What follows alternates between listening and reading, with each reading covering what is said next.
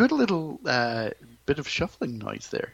Oh, when, when it picked up. really? Oh, because I'm probably was that. I think I. Like, choo, choo, choo. Huh. It was like, okay, get it, get in position, Jeff. Strap in. I I am Strap in for, for drug. strap in for Drokk. Yeah, that's that's a good little way to phrase it. Yeah. Oh, that's what we should do. We should have an anniversary issue where Tharg introduces the episode. And it's just like the, the echo effects they do in the Thrillcast. Yes, exactly. Yeah. Borag Thungg. Wait, does he sound like that? Because you kind of make him sound like a bit of a yokel. He sounds- I thought it wasn't intentional. And then, as, as I got his first thung, I was like, what What is happening? You kind of sounded like Goofy from did is Goofy as Tharg. It's like, oh gosh, thrill I- power overload. Tharg, if you're out there, I hope I hope you uh, do not strike me down with some some thrill suckers.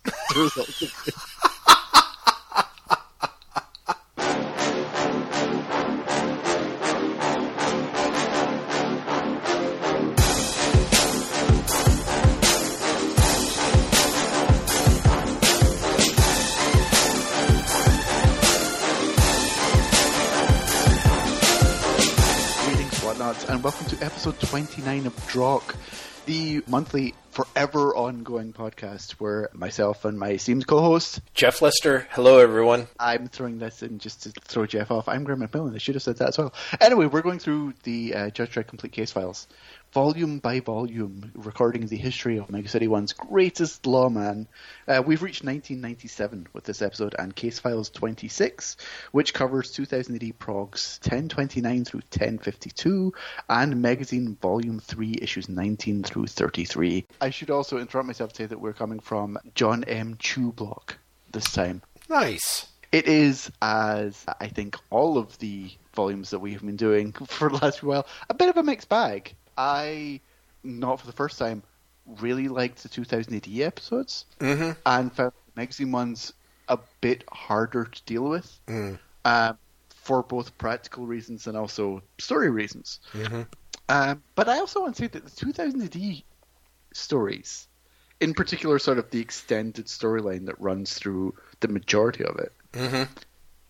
oddly made me reconsider my entire approach to Dredd as a strip. Really?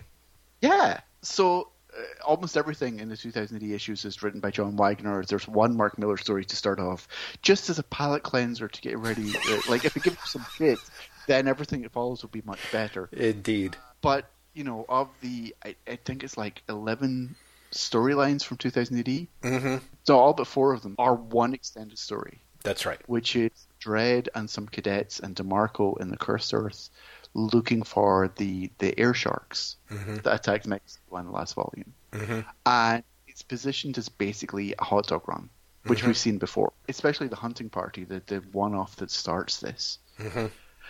There's something about the structure of that and the fact that they're just matter of fact going like it's a hot dog run. Let we know what this is. Let's go. Mm-hmm. You go, oh, of course the stories repeat themselves in Dredd. Right. Like it's procedural. Mm-hmm. it's a procedural that doesn't really focus a lot on the procedure. Mm. It's a procedural that has a lot of novelty. Mm. You know, you just think of the mega epics alone. Mm-hmm. You know, there is always a new threat, Mhm. right? Mhm. Or when recurring villains come back, it feels almost like a superhero comic because you're used to that model of this is what happens with recurring villains. But seeing things like the hot dog run recur, or when Dredd is watching a rookie to see how they, if whether or not they should be on the streets, Right. or, or various recurring stories or, or, or plots or, or even just concepts that you get across the you know 40 years of Dredd at this point Mm-hmm. of course they're going to recur Mhm. of course you're going to get those things happening more than once because it's his job Mm-hmm. do you know what I mean? Like, of course he's going to do a more than one hot dog run. Because that's part of the job of being a judge. Mm-hmm.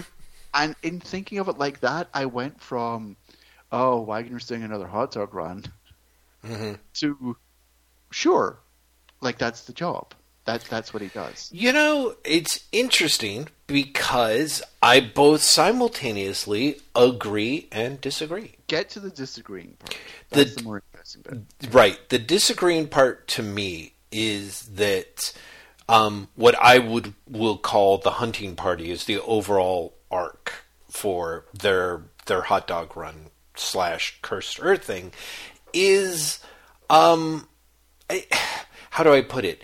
What's funny to me is is that because this one was done in more of the the mega prog style, like we've had multiple hot dog run stories throughout Dredd.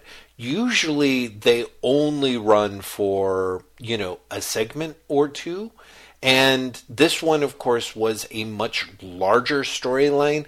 And I think the thing that is weird about it is, for me, is um, it's Wagner in very much his current status as as Dredd Writer, which is he's done a lot of stuff before, he's playing stuff forward, and he's also more or less in a different place with where Dredd is. So the weird part is if you took a hot dog story, cross it with the cursed earth, and then throw in a little bit of the character soap opera dynamics of the pit you know, you kind of have a um, something that is, I think, reconfigured and different from the other uh, hot dog run stories. Sure. Yes. Yeah. And I think one of the things that is interesting to me about the the hunting party arc is how much it simultaneously it, it feels how do I put it quote unquote new for Dredd. You know what I mean? Like Sure, it's yeah. it's honestly it's a combination of several different pieces, none of which really are that new. Um, but by kind of slapping the three things together, it kind of has you know it's kind of like three different forms of comfort food at once. You know what I mean? Like yeah, and I and I think that that speaks, like I said, like sorry, like you said, uh, it speaks to where Wagner is as a writer. Yeah, You know that it's good enough to do a hot dog run. That he does want to have more. I mean, it's character development, but it's not character development because the character development of the the the rookies of the cadets in, in the hunting party arc is not a million miles away from the character development in like the judge child of the other judges on board Justice One. Oh, eh, uh, I mean, ah, I, w- I feel in like what way is it? In what way is it more? well, um, I I feel that, for example, the Judge Child stuff has amazing stuff like the the dude who who Dredd doesn't like his mustache and more or less keeps like giving him crap about the mustache, and then more or less like has him like signed up to be psychically hollowed out. Um, to me, uh, the hunting party is closer to the pit because you've got like the fuck up who ju- who Dredd you know may or may not refer to someone else. There's Bodine who's got problems like how do I put it? Like there was always as much characterization as Wagner and or Wagner and Grant needed to more or less carry the scene and or create the effect that they needed. So if somebody was going to die off, they would suddenly have a little bit of character and some stuff and then they would get mulched. But I think that by the time that you get to the end of the hunting party arc, everyone has kind of done something. Like he's introduced the four different uh, characters, and admittedly, like Washington and Stark are both um, don't really have any arc. Like Washington walks in and seems great, and he's great at the end. He gives personality to two of them. Yeah. You know, Yeah, and he also uses Demarco without actually using Demarco. No, exactly. Demarco is is such a, a non-entity in a way, which is kind of a bummer. And in fact, there's one point when Dredd says something like, "So, you know, how you liking it so far, Demarco?" And she's like, "Well, it's always interesting when you know." Like you always, you always manage to keep things interesting, Dredd. What's not to like? And I was kind of like, that's not. You know what I mean? I was kind of like, that could be anyone. Yes. You know? And, and honestly, it could be anyone because DeMarco is, for all intents and purposes, written out of the, the storyline midway through Yeah. without doing anything. It felt very much like uh, he bring. He was like, "Oh, I really like DeMarco in the pit. hmm I want to do something else with DeMarco." Brought her into the story, Yeah. and then it's like, "There's nothing for her to do." Yeah. because to my to my mind, Dredd gets Dredd. I was going to say gets characterization. Dredd is Dredd, Right. right? And then you have you have two of the rookies have characterization, and that's it. The other two don't. Yeah. I, I honestly, th- it's it's actually I think Judge Child is a great comparison to it because this honestly feels like at the start of it, Wagner's like, I'm gonna do a big ass thing, which is I'm gonna do the pit, but I'm also gonna do the cursed earth, and I'm gonna take all these secondary characters, and they're gonna ha- have all this stuff happen. Plus, I've got this big, weird semi mystery about the Sky Sharks, and that's going to tie into something really cool. And then by the end, he's like, "I, I just can't be bothered." You know, like it really that that part where he's like, "Okay." Nobody can, you know, we can't leave the kids from Camp Demento on their own. Half of us stay here and the other half go to the showdown. I'm like, oh, that, that, everything about that was just, yeah, I, you know, It, it felt like he was bailing. It yeah, felt like he you could feel the tourniquet being applied. Yeah, exactly. you And know? But yep. it, it's funny you say that because when the story starts in the hunting party, I didn't realize it was going to be as long as it is. Mm. You know, by the time you get to the very second episode, by the time you, you know, because the hunting party is a one-off, and then you get to Lost in Americana Mm-hmm. next, and Lost in Americana really does feel like a cursed earth story, hmm like incredibly. By which I mean from the the mega epic cursed earth, not just a story set in the. Absolutely, absolutely. Yeah, because you have like you know here's Uncle Sam and here's Mm-hmm. the most American town and they go in and but something's a bit weird and there is something you know early episodes of Star Trek about it Mhm. with with, with a you know 2000 AD twist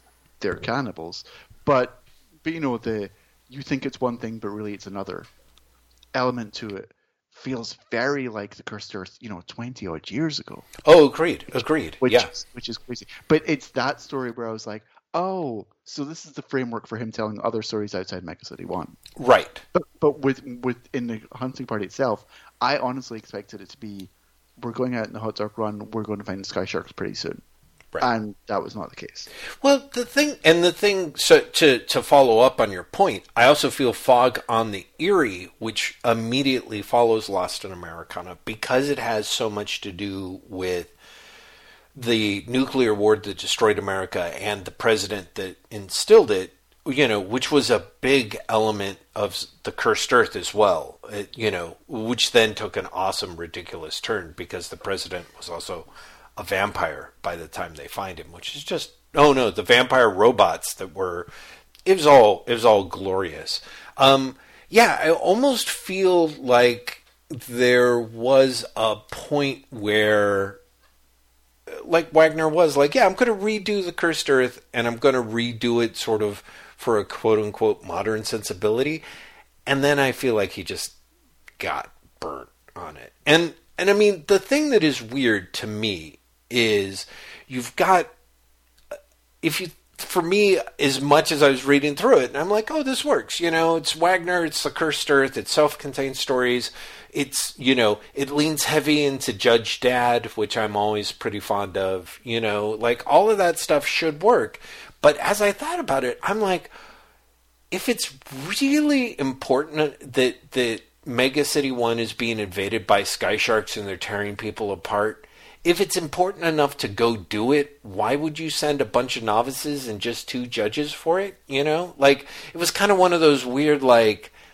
Oh, the premise kind of doesn't work. Like it only works if it's supposed to be kind of a routine mission that goes wrong, kind of. But it's kind of Otherwise, it just seems very strangely like, yes, this is the biggest threat we're facing, which is why we're going to give you a bunch of, you know, green cadets, half of whom we're thinking of kicking out of the academy. Go to it. You know what I mean? Like, yeah, there's no. it. It's not just it's not just regular cadets. Mm-hmm. Right, Like- and that's the other thing. Yeah. It, It's the case to you know, uh, uh, Volt says you know you get to, to blood some cadets, and you get two cadets who were you know reasonable, the ones who notably don't get the stories, Mhm. and then you get two problem cadets who, as you say, they're ready to kick out the academy. Yeah. They're like, yeah, these two are fuck ups. Well- but we're sending them this very important mission, and for that matter, Demarco being assigned. Right. Right. It's also so random uh, as well because Demarco's in the pit, which is in theory a shithole of a of a, right. a sector house. Mm-hmm. Mm-hmm. You know, it, it it's very much one of those don't ask, just buy it moments. Oh, very much so. And there's Oh, a lot like- of those in this story. Okay. Yeah. Yeah. Yeah. So aside from the the fuck ups of the rookies, Mm-hmm. you know, and the the structure of the story, did you like the the sort the hunting party sort of extended arc? Well, I I started off by loving it. Like the hunting party is a really great intro, and Lost in Americana, like you said, is classic 2000 AD, and very much had the, um, you know, it it, it was all su- it was all super good. Like I don't know how to describe it other than. Um, you know how sometimes you like you go out and you get fast food and like maybe you order too much of it and the first couple of things you have are great but then I don't know as the food sort of starts to get colder you're kind of like diminishing returns all of which is to say like hunting party great.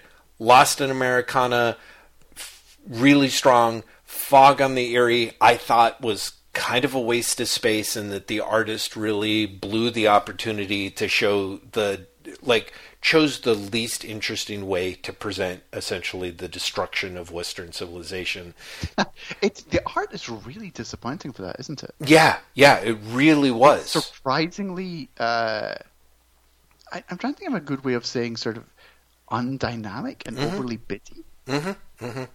It feels really flat.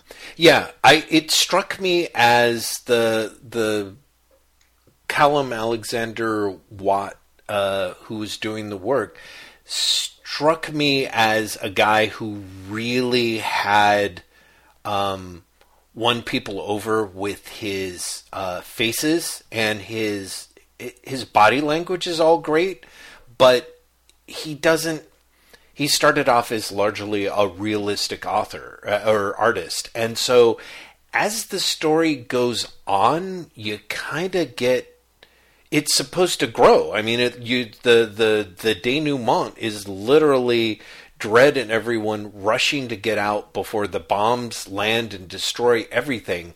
And you have a, a two page sequence which is the end of everything. And it's just a bunch of people flying through the air. You know what I mean? Like it's It- very it is mm-hmm. amazing how unprepared he seems to be Yeah. to depict the climactic event that for four episodes it has clearly been building to. Yeah. Which is to say, a nuclear apocalypse that, for all intents and purposes, decimates America. yeah, right? No, he his his splash page of you know random people being thrown away from the center of the page with a couple of cars and a big sound effect. yeah.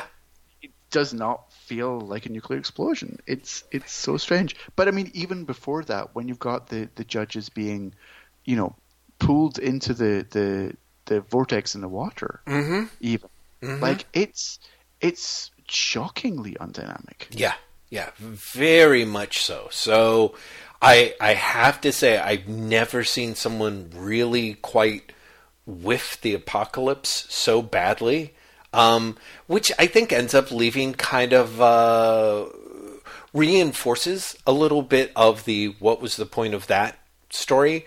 Which I mean, honestly, I think the story was just kind of like, you know, there's Wagner kind of doing a a riff on here's a way to bring back some of the other elements we talked about in the Cursed Earth. That the Cursed Earth is storylines, you know that there's an argument to be made that they should be tied to the idea of like, oh, you know, this is destroyed America, and we have we have to keep that in mind, right?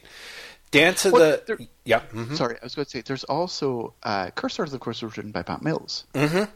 right? And you have Wagner revisiting, you know, as we said, uh, you know, Lost in Americana feels like a Earth story, and and Fog and Erie revisits the Booth presidency, Mhm. right?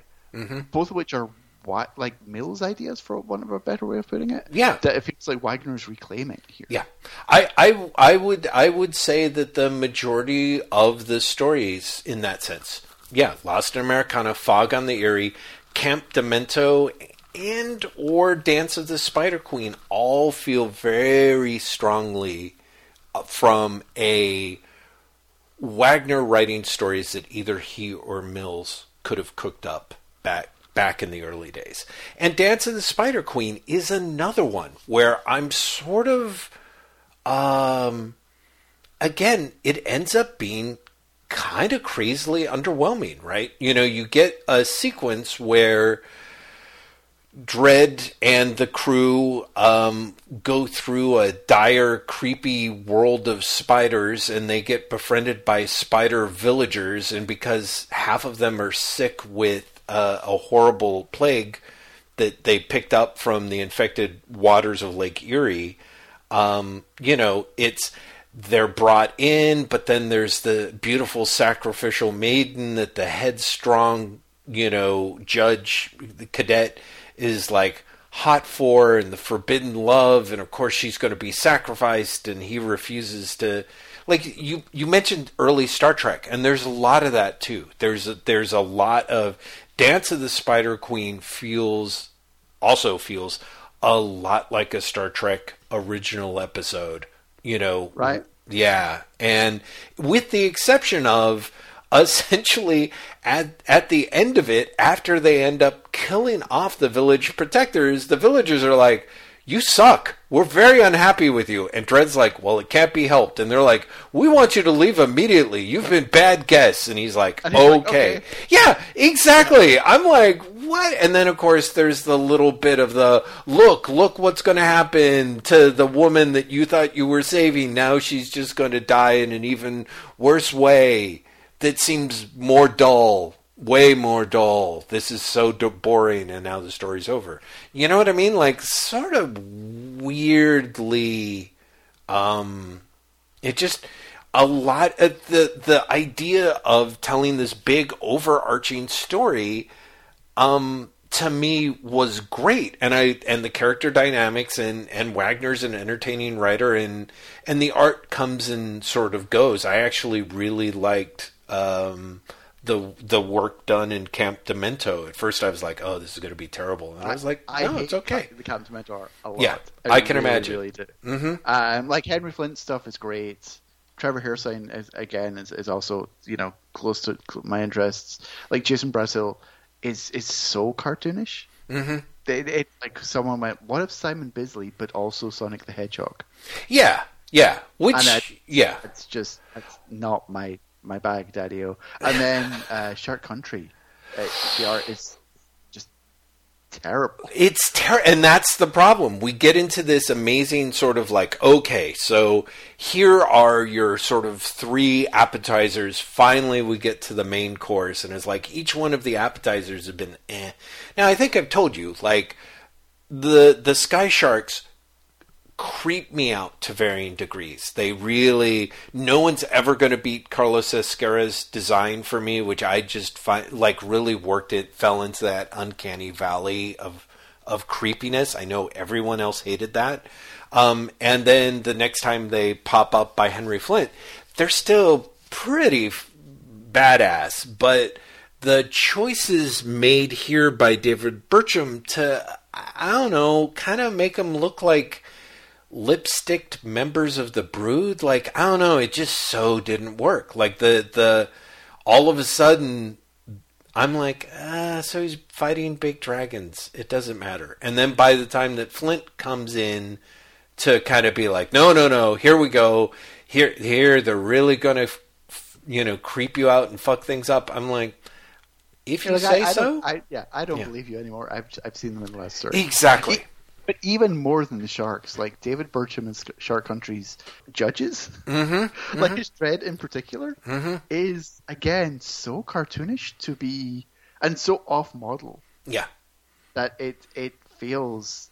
I, I mean, grotesque, but it feels like a Pander Brothers strip. Oh yeah, that's actually a good point. Yeah, some of the parts of Dredd where it sort of feels like he is, if you're being charitable, riffing off a post Stallone Dredd. Um, Yeah. But yeah, the Pander Brothers is actually a really good call because there is there is a certain je ne sais comico comico um, feel to the art, and I, I honestly, it's it it reminds me of the stuff like I'm like every time I used to pick up like an issue of like Death's Head and opened it, I always felt like this is what greeted me inside. You know, Wow, I feel weirdly insulting. I, f- I knew I knew that those were fighting words, but I felt they had to be said. So No, but it's true. The, the art in, in this cycle of stories is is as variable as the, the writing, to be honest. Mhm. And, and again, like I said, Wagner is completely professional and has a, a level of quality that he never dips under. yes, Right? Even, Yeah. Even when you're doing something that is not my thing, hmm it's still completely readable, and he still lands the, the you know the cliffhanger for that issue. But it, it's it's a uh, it is a, a a cycle that's all over the place. yeah, it really is. Which is so. By the time you get to Trail of the Maneaters, the big, um, the big quote unquote finale, it kind of feels like um, it all kind of feels like an afterthought. Like you literally ha- introduce are introduced to Doctor Bolt, which I think is a lovely bit of cartooning from Henry Flint by giving c- capturing the idea of a bored, laconic, professional robot whose job just happens to be mad scientist you know? Like his his so much is conveyed in that character from the way that he looks but that's kind of all you get from it. You know what i mean? Like there's just the big wrap up one of the things that i think is fascinating and i really don't know if this is how little wagner was paying attention but you know one of the things that's kind of insane and great is we first see the sky sharks off planet uh, during uh, the hysteria storyline. I don't have. I always get that name wrong. Wilderlands. Yeah, the Wilderlands storyline, in which Magruder is ostensibly taking Dredd to Titan, but instead goes, you know, takes a detour over to a colony planet for a variety of reasons.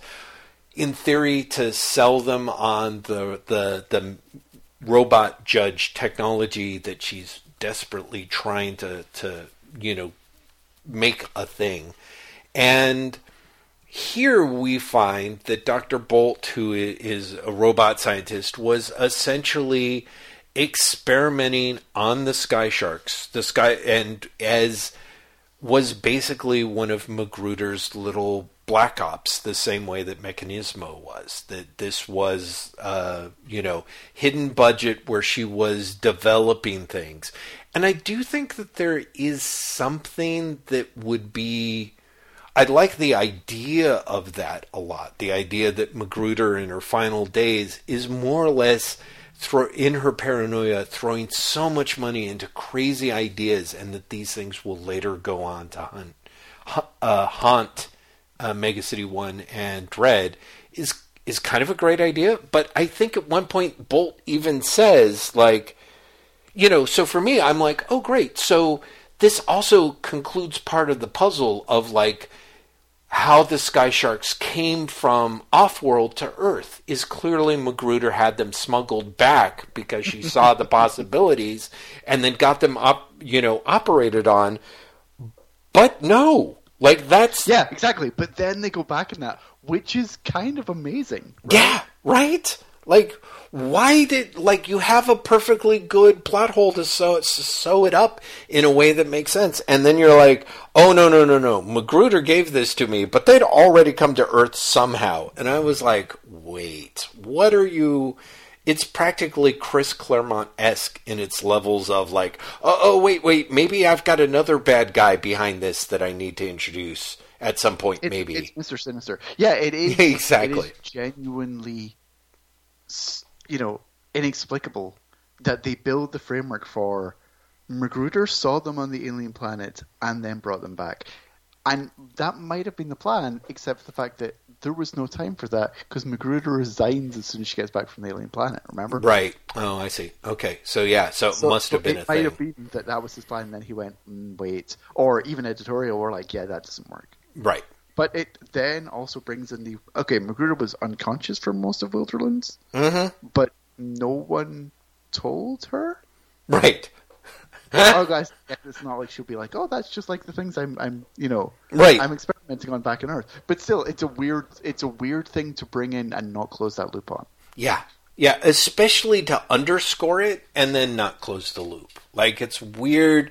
It was weird my feelings of, aha, wait, what? You know, so yeah, that really was like I almost wish they had gone an entirely different direction with that and save the idea that Magruder was doing weirdo experiments that will fuck people up later.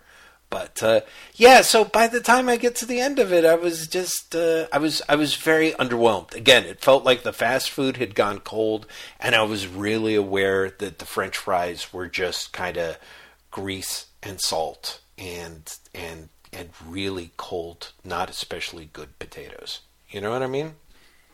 To continue your analogy, hmm my fast food went cold.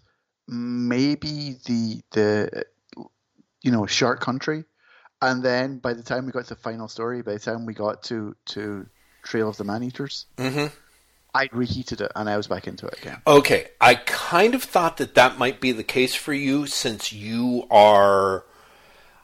Um, I think you're more of a fan of Henry Flint's art at Yeah, this stage much. of things than I am. So it was fine, but it didn't really do it for me. And by that point, the um, I should have jumped back to the previous volume and looked at it, and I did not. But a lot of the the sharks in Shark Country under Flint's work, oh sorry, Trail of the Man Eaters, are very um, static. They they just kind of seem to be floating there. You know, there's Yeah, not nearly that true. same sense of movement. He doesn't have an incredibly dynamic, and unusually for Flint, I think. I think Mhm. Flint normally has has very dynamic artwork. Right. But when you see the sharks, they are they're floating. Yeah. They're not in motion.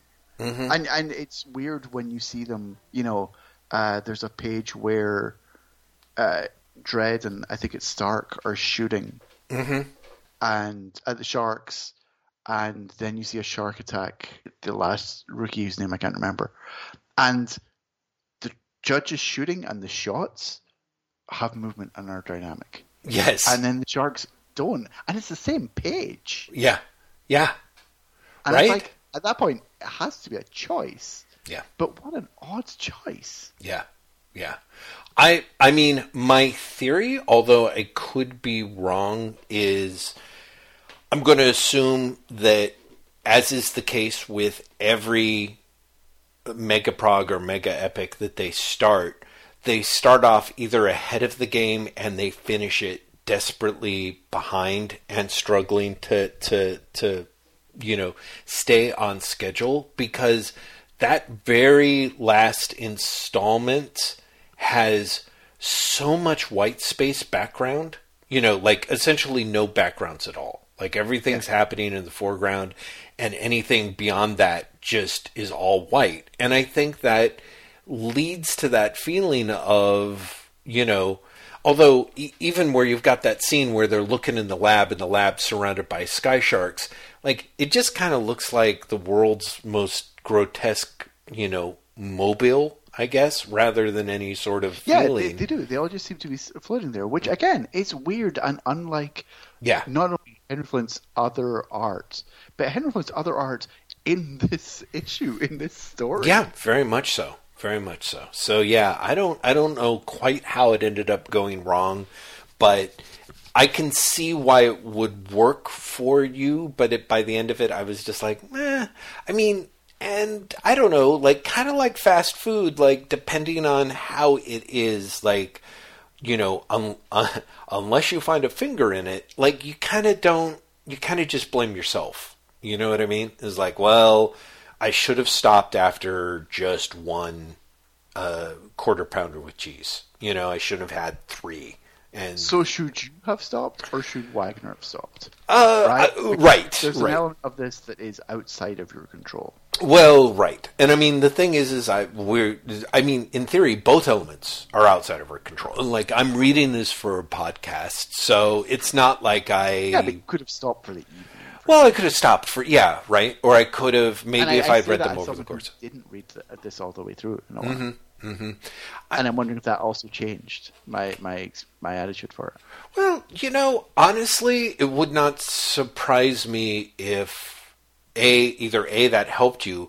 It I definitely tackled this over the course of about three or four nights. Although I think I did read the hot dog run story all in a go because I'm like, oh, this is going to be great, and I could see where throwing in like maybe a day or two you know, I mean, say nothing of weekly for each segment the way it came out, but but even a day in between each of the sub arcs in it, maybe that would have helped my feeling with it, but instead, and who knows, maybe part of it is because I felt like, oh boy, this is going to be the pit, but in the cursed earth, how awesome is that going to be?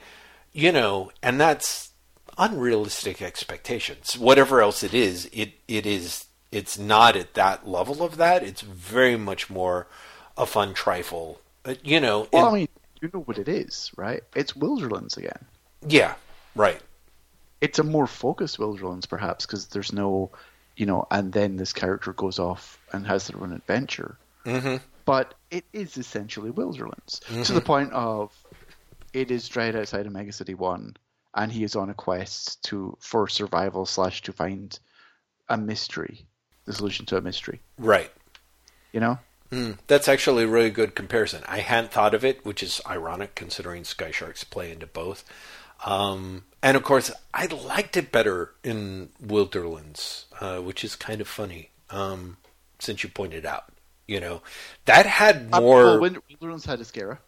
Mm-hmm. Right, which is huge. Although I, you know, so I'm curious, why don't you like Flint? Um, I don't think I don't think that you necessarily dislike him, but what is, you know, for me, I like him because Flint, even at this stage of his stuff, where he's doing really, honestly, sort of light coloring, mm-hmm.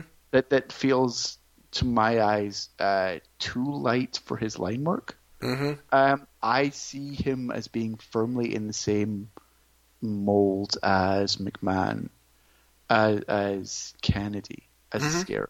Mm-hmm. You know, I, I, I feel there's a lineage there that he's he's definitely fitting into. Mm-hmm. Uh, I, I I love his Dredd. Mm-hmm. Yes, his Dredd is fabulous. His he's definitely got. Mm-hmm. Yeah. Uh, and and you know, Sky Sharks aside, I do feel that he is is very good with dynamism and is very good with with putting with making a page move. Yes. Yeah. You know, oh, and, and absolutely. I, especially in contrast to, you know, you know David Bircham or or or Jason Brashill even. mm-hmm. You know, I, I feel that Flint manages to have dynamic pages that also get over the information successfully. Yes. Yeah, yeah, yeah. No, agreed. I, I think, and, and I think Flint is actually one of those dudes who um, manages to strike an amazingly good balance between, because he's got like the the guy's pages look pretty heavy. You know what I mean? Like he's usually working off of um, like a four tier grid, and then you know, like bopping the number of panels around on that grid. But you know, it's it's kind it's not surprising when you're looking at stuff and there's like seven or nine panels on there, and it doesn't it doesn't look cramped. Um, you know, he's got what I think of as truly that classic page design sense that a, a lot of the best 2000 AD artists did and had. Yeah. You know, that I, feel, I feel that he very firmly fits into that. He feels Yeah. like a 2000 AD artist. Absolutely. No, very much so. And and uh, and a classic one. It's just you know, I think it's a bummer and who knows what the factor is, but I would say, I think his art on Invasion of the Spider Queen or whatever the hell it was called, uh, Kiss of the Spider Queen was much better than the art Dance of the Spider Queen was much better than the art he did on Trail of the Maneaters. And again, it's not I think I don't. God only knows what what the where and the why fours of it. I just I mean, Part- it literally could be Deadline. You know, Yeah, you look at exactly. Spider Queen pages versus the the uh, the finale story that I've already forgotten the name of, um, Right. Mm-hmm. Trail of the Maneaters. But it's you know, it's so much busier. yeah Like Dance of the Spider Queen is fucking packed in Yeah. terms of information. Mm-hmm. You know, the the backgrounds in that are are really genuinely packed. And honestly, the backgrounds of the first installment of the Maneaters are packed in a way that by the time you get to the final chapter, yeah as you said, there's so much white space. There's so much, Mm-hmm. you know, emptiness and and so much feeling like he he is just filling things in with a color wash yeah to like give some idea of of uh, surroundings, but he's just trying to get it done as quickly as possible. very much so very much so. There's kind of that classic Marvel Comics trick of using sort of vari- variations on two tone colors to create a sense of depth there, and which makes sense because I think that Flint. Among other things, by the time you get to Trail of the Maneaters, he's got a really light line weight, and um, he he he's very he's dynamic with his blacks, but he doesn't. Sometimes you run that risk, kind of like with the Ligne Claire people, of having everything flatten out into one dimension, and so. In a way, the fact that he did a lot of like, I'm going to do whites and light blues as a way of creating a sense of depth without I think he was thinking like without making it look as heavy handed as you sometimes see uh, when people are doing that. Um, you know, it just it, just it just didn't come off. And again, part of it is like, uh, you know, the, by the time you get to the end of the Sky Shark story, if the Sky Sharks had been truly terrifying and moving and dynamic, then it would have helped a lot, but I'm not sure it would have necessarily saved it. Because, like I said, by the time you get to it, and I think that is the one thing that sort of bothers me on the heels of the pit, uh, is this is is just a really low stakes kind of storyline. Ultimately, there's no it's like go and get the job done and that's fine but there's the number of times where wagner has made that into something bigger or fleshed it out you know where the adventure sort of starts feeling bigger as it feels lived in this definitely has really a small feel to it and frankly i mean you know in a comfort food kind of way dance of the spider queen is fine, but it's also entirely like the only way Wagner can dodge cliche is to make it more boring than you're used to seeing it. You know what I mean? The weird thing is also Dance the Spider Queen and the, the idea of, of the judge who's like, oh, like she's really odd. I'm going to completely destroy their their way of life because I'm I'm in love with her. yeah. Not only is the I'm in love with her, therefore I'm going to ruin everything out of nowhere. Mhm. Like it goes from, you know, she's hot to I am in love with her, therefore I will, you know, absolutely fuck everything up. Right. But also, it's so even with the idea that that Stark is a fuck up of a rookie, Yeah, and or that he's been Gurkha undercover or for so long, Mm-hmm. Mm-hmm. you know, has been undercover for so long. Um, it doesn't make any sense Mm-hmm. that he would see someone who he thinks is pretty and completely go native like that. Right. Like Right. that's I, I, I'm reading that. I remember thinking, like, what the living shit? Right. Well, and so I think also, and this is where I kind of think that to me, um, Dance of the Spider Queen really points to around the point where Wagner had given up. Because you have essentially you've got a judge, and again, his name is what's his name, Gurkha or Genka, just because I think starts the the Brit-Cit one. It starts the Brit-Cit one. Yeah, yeah, and this guy is the undercover guy with the scars. Renga. Who's yeah, yeah, exactly, Renga. or- Renga. yeah, it is. It would be. It would be. It would almost make sense in the way of here's Renga having a relationship or developing a relationship with this girl and and having feelings and of course being kind of a little bit of the you know as a guy who'd gone undercover with gangs had you know learned basically um, had some impulse control problems like you've got Dredd and DeMarco in there, and Dredd and DeMarco are a perfect scale to have uh, Dredd being like a stay uninvolved. This is why judges aren't supposed to have feelings, and DeMarco being like, look, there's got to be a place for love and compassion, and then having that sort of more or less be proven wrong and be a horrible tragedy, like it's it's weird. It's like all the framework is there, and then you just it never gets developed. Like I I feel like when you when I was reading Dance of the Spider Queen, I'm like, oh okay, this is why Demarco's in this story. You know what I mean? Like I, I know where this is going because DeMarco is Renga. Right, exactly. You know? And then instead, they just go with an entirely different direction. And again, more dull. But but also again, like all of it's kind of particularly that story was was pastiche enough. Like it just it just didn't age well. You know what I mean? Like I'm like that was kind of a waste uh, in that sense. And so so I really do feel that you know Flint is not the the true subject of my ire. He's just by the time I got to the end of it, I don't think anyone could save this because I felt like I felt like either somebody's passion was not in it or or lost it or maybe they set everything up in place where Wagner's like, "Yeah, I'm really going to go to town with this."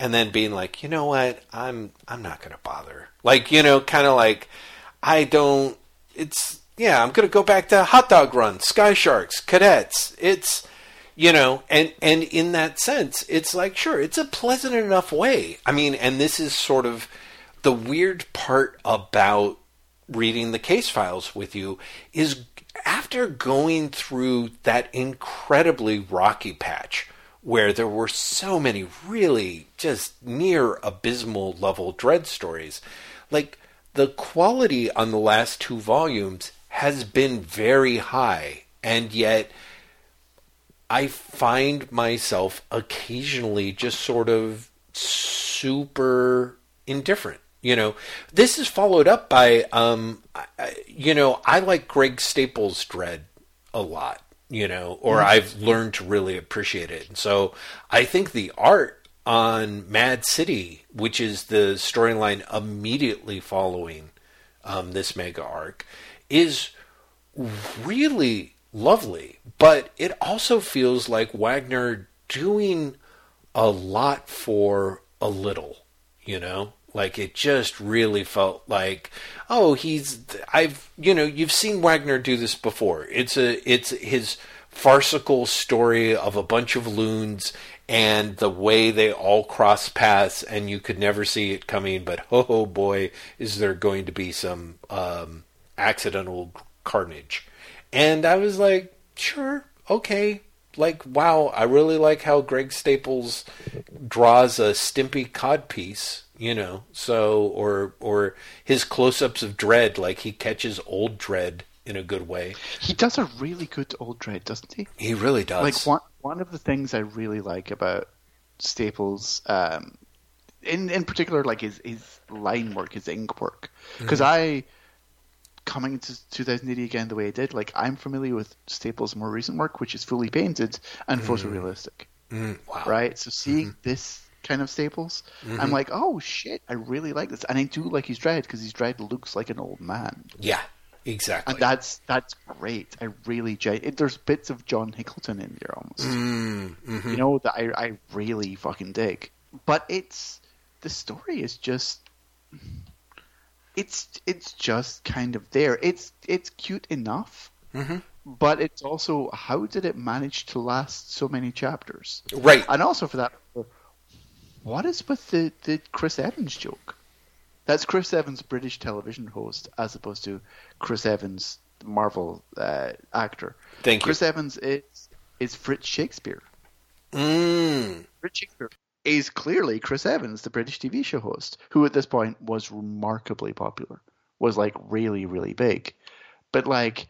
Is it he's he literally just there because he was really popular at the time, or is there something else there? Uh, It's just I don't know. I found it a weirdly distracting story. It was a diversion, but coming on the heels of of you know the the extended you know the hunting party arc, right. Felt especially throwaway. Well, and I will say that the hunting party arc, as much as I complain about it being underwhelming, at least it didn't drag. You know, whereas um, it's it's usually incredibly rare, I think, for Wagner stuff to feel bloated, but Mad City really does kind of do that, doesn't it? It really felt like it might. o- I don't even know if it's three parts. I think it might only be two, and it still No, I, feels. I think it's three. Is it three? Okay. I think I think yeah. it's three chapters. Yeah, it is. It's three chapters, hmm. and it feels like honestly, there's enough stuff there for maybe for two. Yeah, maybe. Maybe. But even then, it's it it's it feels very much like a Shaggy Dog story that got away from everyone, but also everyone likes Greg Staples' art, so they're okay with it. Yeah, totally. Totally. Right. You know, Mhm. um, which again, I like Greg Staples' art, Mhm. so, so Right. sure. So I, And- I yeah, there- exactly. Mhm. and there are you know there are characters here that that will return. Mhm. Mm. Like Ula comes back. Thank goodness it makes sense cuz she was such a it was such a weird like oh, she's just going to walk off like weirdly She's gonna walk off, keep killing people, and getting away with it. Yeah, you know, like, you know, exactly. Ula's a recurrent character. Okay. Okay. Ula will make a return. Okay. but it is it's it's it's one of those those wacky sets of, of Mega City One stories, Mhm. and again, it's fine. It's it's a pleasant diversion, but it's there's not much more than a pleasant diversion. Yeah. and is a pleasant diversion really enough for three chapters? Right. Maybe if Greg Staples draws it. Yeah, exactly. If Greg Staples draws it. So so the weird part about 2000 AD is on the one hand I agree, I think for the most part it's the the stronger half of the book yet again, and yet the majority of it I was like eh you know, like, mm, like, because we might as well jump back, and we've got I was going to say we should, we should do the last the the last couple, the first couple of stories, yes, which are you know the Miller written the big hit, which is just terrible. yeah, yeah, like like even even at two chapters feels over overblown. Um, it, it- the plot is is you know there's a judge who's basically possessed by a voodoo person who's a but it's not the voodoo person you think it is and then they're trying to kill Dredd because they're possessed. The end And Okay, on you know, the- anything, it, it reads like Miller read like Morrison doing the Invisibles and all the, the Jim Crow stuff in there, and it was like, I can do that for Dreads. Mm-hmm. Mm-hmm. Uh, okay. On the one hand, it's it is a terrible story, um, and and I did kind of feel like even the from the first page, you're kind of seeing like like Miller's like, ah, can you guess how I'm going to be racist this way? I don't think so. You're never going to see this one coming. And but in terms of just a page by page like I will say, I personally thought that that considering it is all of eleven pages and broken over two progs, it the story moves it's racist and terrible and ultimately with a really bad ending. But in terms of Miller kind of getting um, at least a little level of like, okay, I'm gonna I'm gonna have you I'm gonna keep you turning the pages. Every page is gonna have something kind of cool or kind of big on it and and that's gonna that's gonna keep you moving.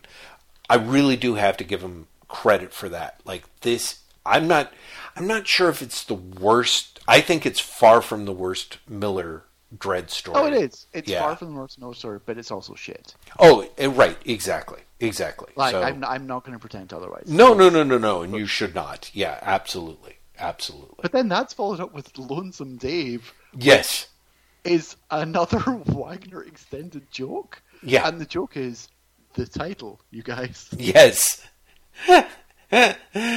yeah, there's there's something about someone sitting there and being like seeing Lonesome Dove come on the TV and misreading it as Lonesome Dave and being like, "Oh, I could I could probably turn that into a story. Yeah, let's have let's have Dredd fight a you know, an outlaw member of the 2000 of the Mega City 1 Cowboy Club who starts shooting people with real bullets and you know, we'll have a motorcycle chase between a like a motorcycle and a and a robot horse.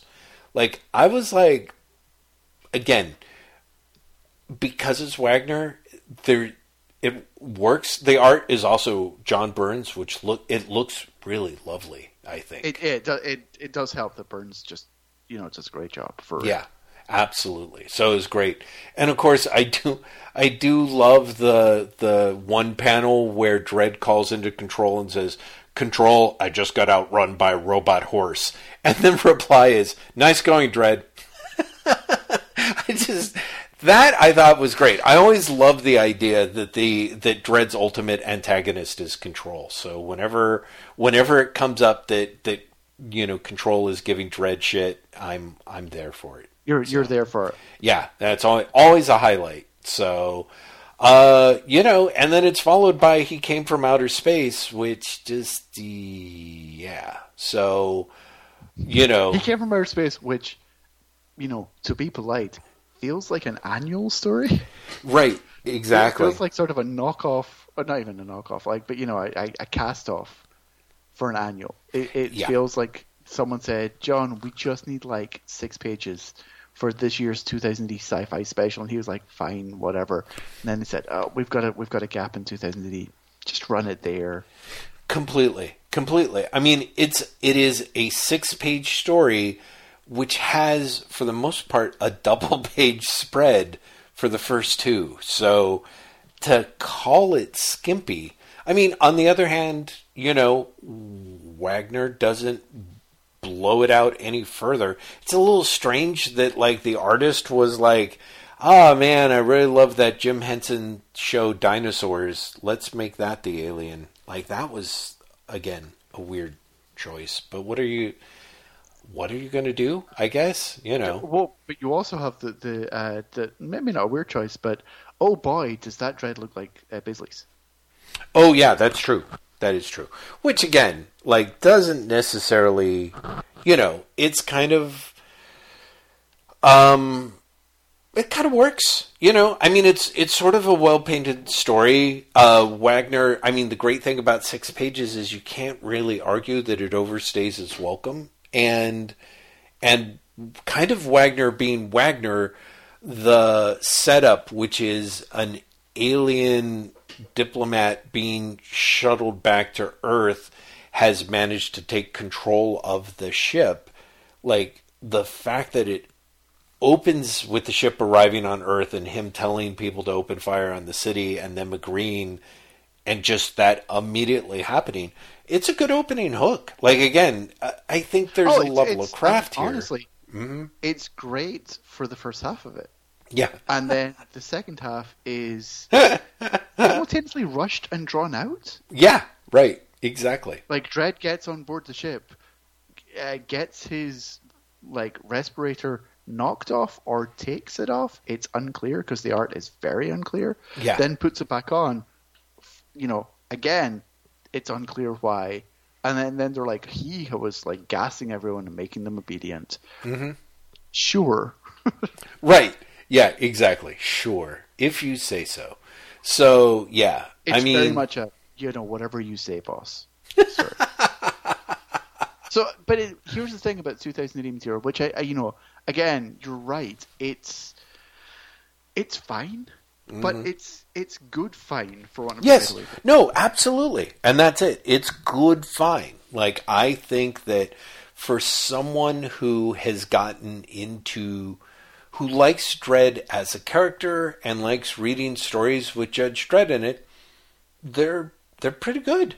You know what I mean? Like they are like it, I'm not necessarily sure if it's very hard for would be the sort of thing where I'd be like, "Oh my god, you've got to read this." You know, if you're not already a fan of Judge Dredd, you know, like uh, there's nothing here that's really like a showstopper or really anything that I would that I think would sell someone who wasn't into the character. But I could see someone reading this stuff in 2000 AD and depending on what the other stories were, being like, yeah, 2000 AD is doing it okay these days. You know, like it just it's just fine. You know, Something happens when I do Drox, mm-hmm. um, and you can tell me if you have the same thing. I am reading the case files for the first time, and it seems exhausting and overwhelming Mm-hmm. because they're like 300 pages, and it's like, okay, like got to get through this, Right. got to get through this. We're doing the podcast, and then on the reread, yeah, I every single week go, I like Judge Dredd.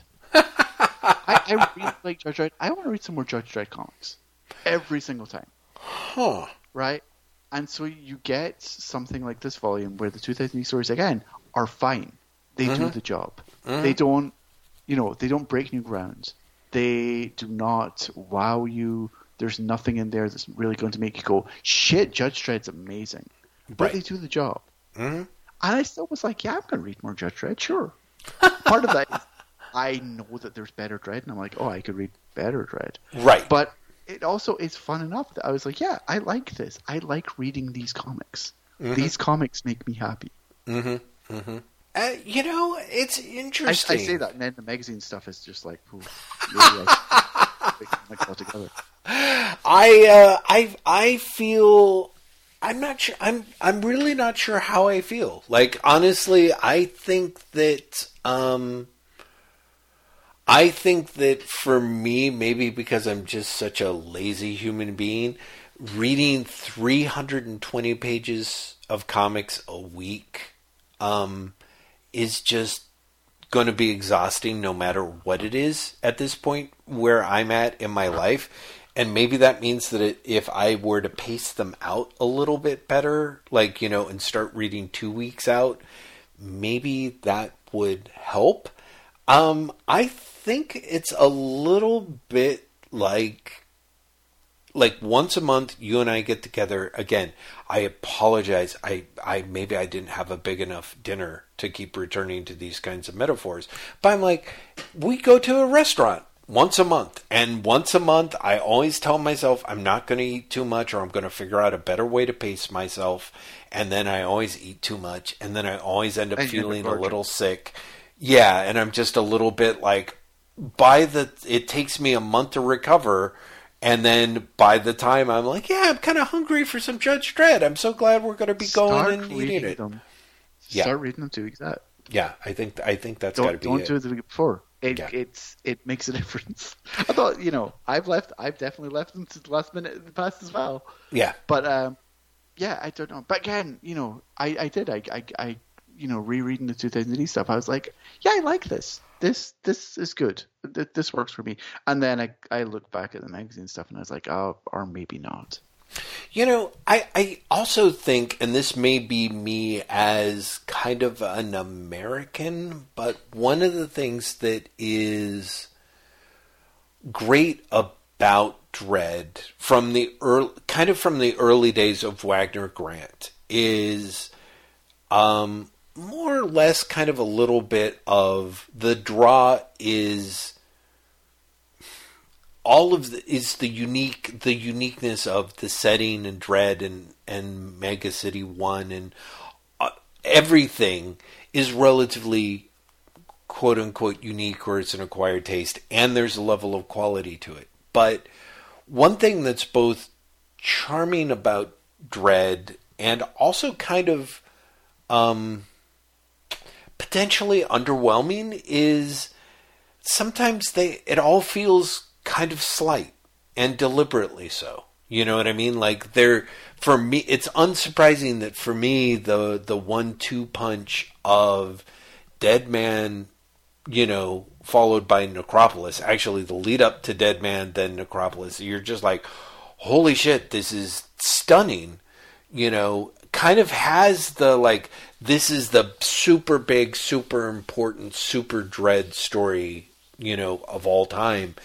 And you know, but I feel like for the most part part of Dredd's fun is like you don't necessarily know what you're going to get and you might get a trifle. You know what I mean? Like there's a certain advent calendar quality to Dredd, I think. And I think that that is, on the one hand, entirely to its credit, but I think that there's times where it can also, at least for an American comic book reader like me, or a comic book reader trained on the American superhero market, where every storyline has to be bigger and more important than the last storyline for the most part. Um, and It's- yet the quality true. is truly when, variable. when everything has to count. Yeah, right. Like there is something about, I think, you know, you purposely get something. It's just like, eh, it's throwaway. Right? Yeah, and that's that's charming. It's super charming when it comes along in the American comics, and you're like, oh, the X Men are playing softball. This is my favorite kind of issue, you know. But Dredd's Dredd does have little piffles and trifles, and it's like, here's Dredd versus, you know, a cowboy on a robo horse? Like you know like it's it's it's ridiculous. Um and yet it's also that's part of the draw and part of the appeal. And yet i think that part of the how do i put it? Like part of the charm is precisely the fact that it's not especially demanding. You know what i mean? Like i don't know if Yeah. i'm articulating that well No, no, no. I, I, I get it. Like there, there is something. It, it, and this really does sound like an insult, and it's not meant to, because it's, it, in my mind, it's a compliment. There is something pleasant about the idea that Dredd can be fine, and that's success. Yes, absolutely, and certainly after the volumes of of of just a lot of Dredd material stinking up the joint, it it's it is it's a step up, but but it does kind of have that weird feeling, and and I mean I think that there's lots of people once you sort of hop off the American superhero treadmill, there's a certain amount of either amusement or sheer exhaustion at the idea of everything having to be the biggest, most important storyline ever, which means, you know, the status quo is going to get turned overturned, someone's going to die, or someone's going to go evil.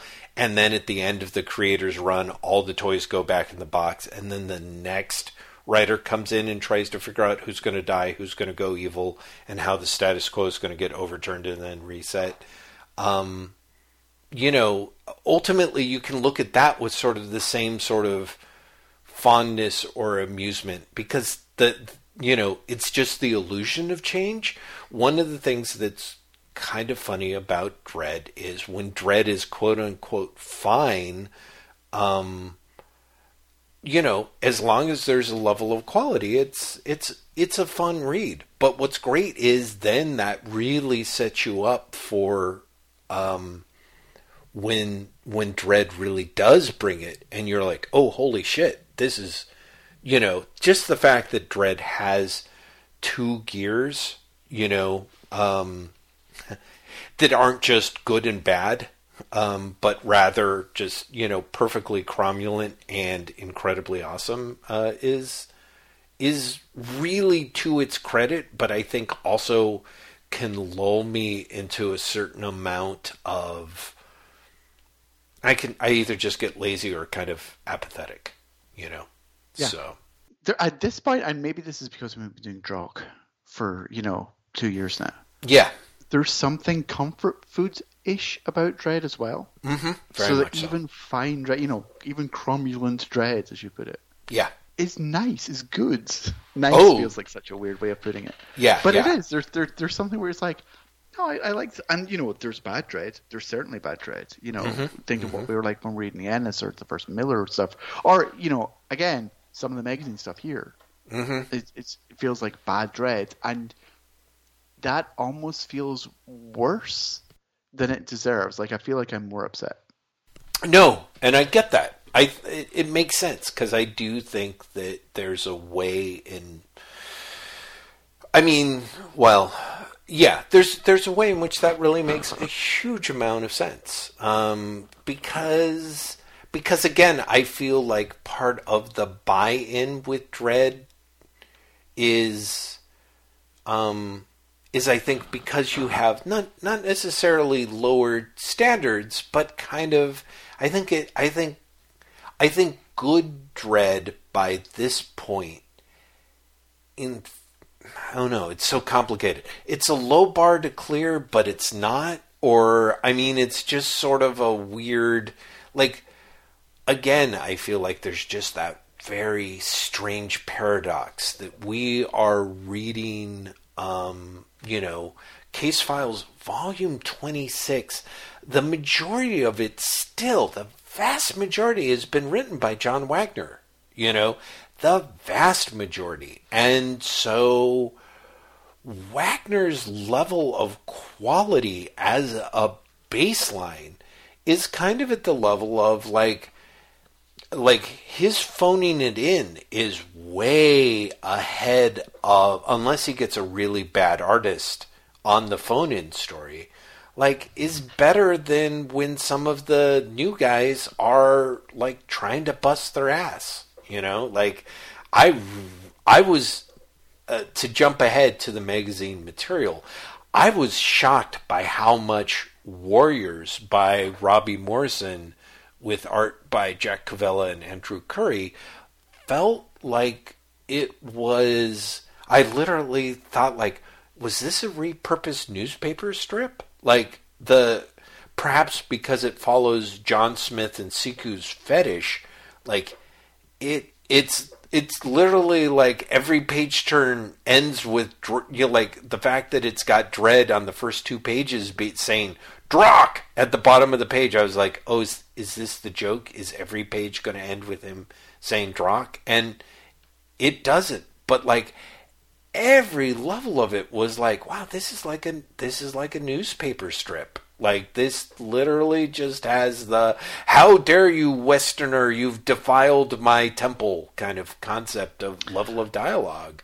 I I, I may be wrong, uh, but uh, it's possible that it was repurposed from the All Ages Dredd series that was running in 2018. Uh, Okay. 2018. There was a, there was an All Ages Dredd comic that was launched. Uh, right, with the Judge 2017. Dredd movie, right? The Judge Yeah. Dredd Lawman you're thinking of or something Yeah. or yeah. Yeah, Lawman in the Future, I think it was called. Lawman in the Future, I would yeah. not be surprised if it's repurposed from that.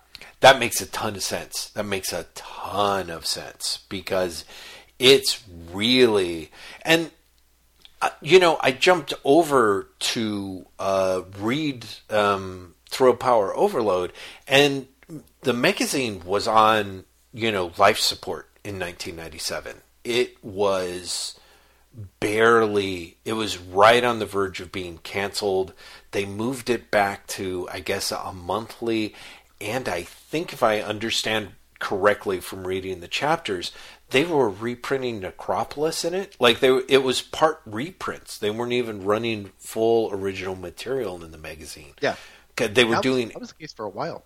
yeah, and they were doing everything they could to to keep it alive. So it wouldn't surprise me if Warriors was like that.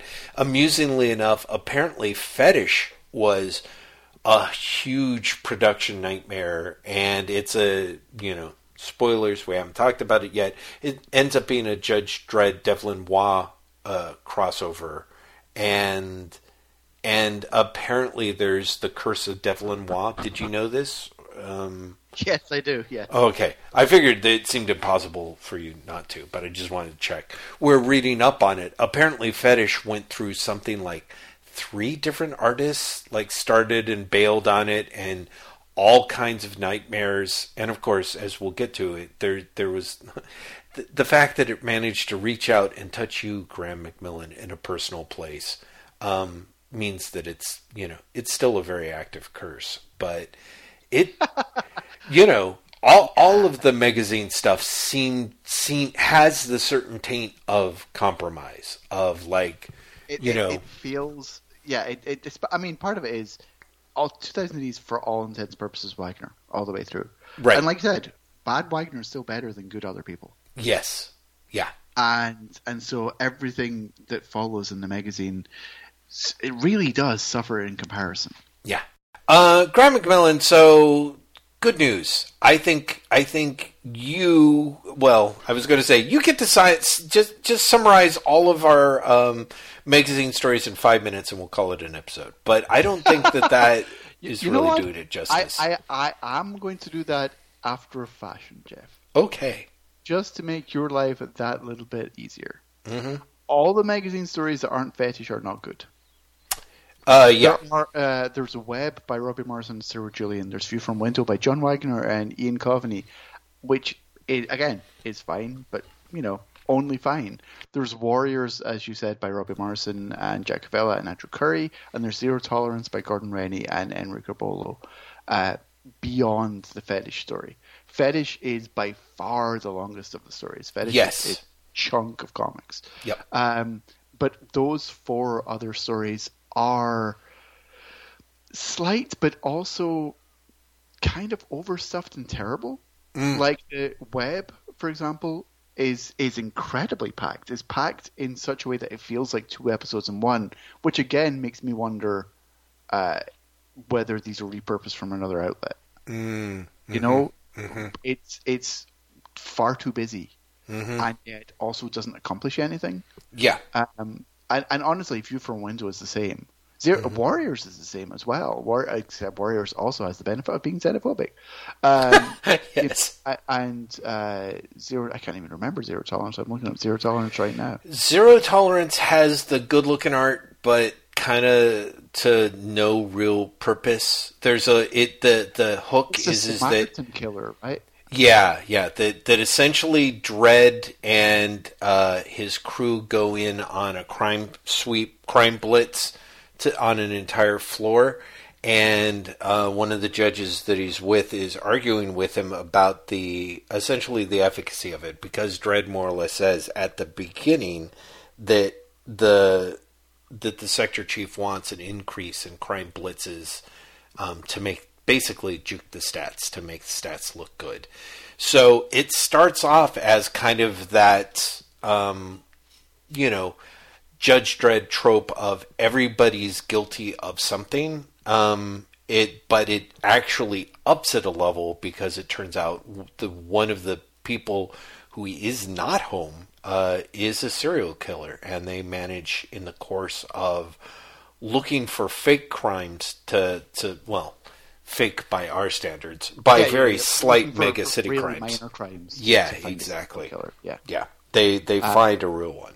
So But but again, like that again is slight and something we've we've seen before and, and done in such a way as to be, you know, not only unremarkable but almost one of the things that I think all these four stories have, including the Wagner one again, is that they all feel tiring. yeah, All feel like they outstay their welcome, and they all feel slightly exhausting. yeah, Uh, the the view from window one it's by Wagner is, you know, considerably the best.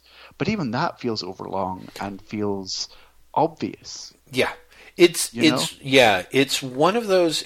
Interestingly enough, where um, like you said, some of them feel overstuffed. Uh, but Wagner's is one of those where Wagner being Wagner, like it, you realize he, you know, the longer page count of the magazine stories don't necessarily work in everyone's favor or necessarily yeah. even anyone's favor, you know. But, but well, yes, with the one exception, which is fetish. Yes, yeah, absolutely. Fetish is the exception to most of these rules. So, um, I, and I'm looking forward to hearing your take about on it, Graeme. Actually, since okay, know... so so yeah, let's let's leave it with the other magazine stories. All outside their welcome, and honestly, do not have a particular. None of them have something that you go, well, that's a great idea. Yeah, yeah. Well, like all of them feel like retreads of other material, and honestly, they all feel I don't want to say annoying, but kind of annoying. Well, I, I do want to say Web by by Robbie Morrison uh, with art by Cyril Julian is a semi exception because it has Dredd where he is in a city that's essentially a massive network of coral formations that have spread across Indonesia's islands. And so it's a classic Dredd you know, in a new environment, tracking down uh, an important, you know, a, a, a, vital MacGuffin for Mega City One. It and it it has a ton of world building on it, and the world building is interesting. It is just unfortunately the shell for a completely dull story at its core. So I do want to say, on the one hand, although I agree on the whole with your characterization of all the stories that are not fetish, I do want to say that was the one where I was like, oh, there's a little, there's a, there's a little, little tiny bit of something here where I was like, I kind of wish that this were longer or maybe the art wasn't shittier or that Morrison gets a chance to return to this setting because it seems like he's putting a lot in there. Um, I also do have to say, of the tropes that I'm getting tired of in Dredd, the Dredd goes to a different city and meets a mysterious badass who, you know, tr- you know, there's like the inevitable badass draw between the two of them, but they might meet again, kind of thing. I'm I'm I'm really over that as a way right. of yeah. So that in particular, I was like, man, you're gonna do you know, it's like like someone sat down and was like, yeah, you know, I've decided the one thing wrong with the Deadly Fists of Stan Lee where there wasn't enough awesome, you know, hard science fiction world building in it, and I'm like. Or the fact that it's the Deadly Fists of Stan Lee. I mean, think about it, guys. So, So that was um, kind of oh, shit. I, I feel like that's the perfect segue into fetish. Mm, mm-hmm. Yeah, it's true. Fetish is uh, was it the last Drokk where we had the extended John Smith story that was, but it's actually you know the zombie from City of the Damned. Uh, yes, yeah, I think that was it. This this one feels like that one done better mm. in that it's another extended John Smith story, but I feel like there's more of an idea there. Yeah. Oh, very uh, much so. However, mm-hmm. with that idea comes a couple of things that are problematic. Yes. Uh, one which is like legitimately problematic, and one which is me being snarky. The snarky one is uh, Siku's art is simultaneously wonderful and terrible. Mm-hmm. There are parts of it that are just breathtakingly beautiful. He's very much in the um, Bisley painting school, but only so far as, for my money, the backgrounds mm. because then you see his characters and especially his Dredd, yes. who is a helmet and a chin, yeah, and nothing else. Yeah, yeah, yeah. Um, and, and and honestly, I think that's a detriment. And when Devil Waz shows up, I think that really comes out because I think his Devil and Waz are terrible, right? And show that he's actually kind of terrible with the human figure. Mm-hmm. In a way that he, I think Dredd has enough equipment that he can disguise that, but yeah. then Devil Moore comes up and is like, okay, so this guy has problems, you know, painting people. Yes. Um, the genuinely problematic thing is, of course, like fetishes. Uh, Loki slash not that Loki racist. Yes.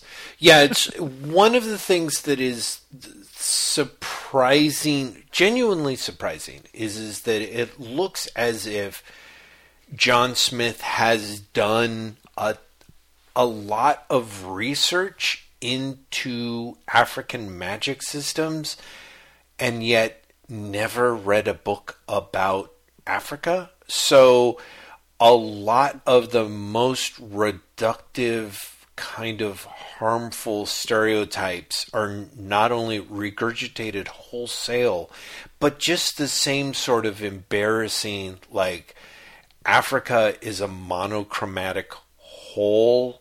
You know, Oh, it's oh, not a I- I'm continent. just- I'm just- I will put this in two words for people who haven't read this: Simba City. Yeah, exactly. You get you get Simba City, and yet there's clearly elements where, for example, um, you know, as Dredd and his companions make their way um, closer and closer to their antagonist, they go through a tour of Africa that feels as if someone has read um, I don't know, Heroes for Hunger, uh, maybe a couple of times or something.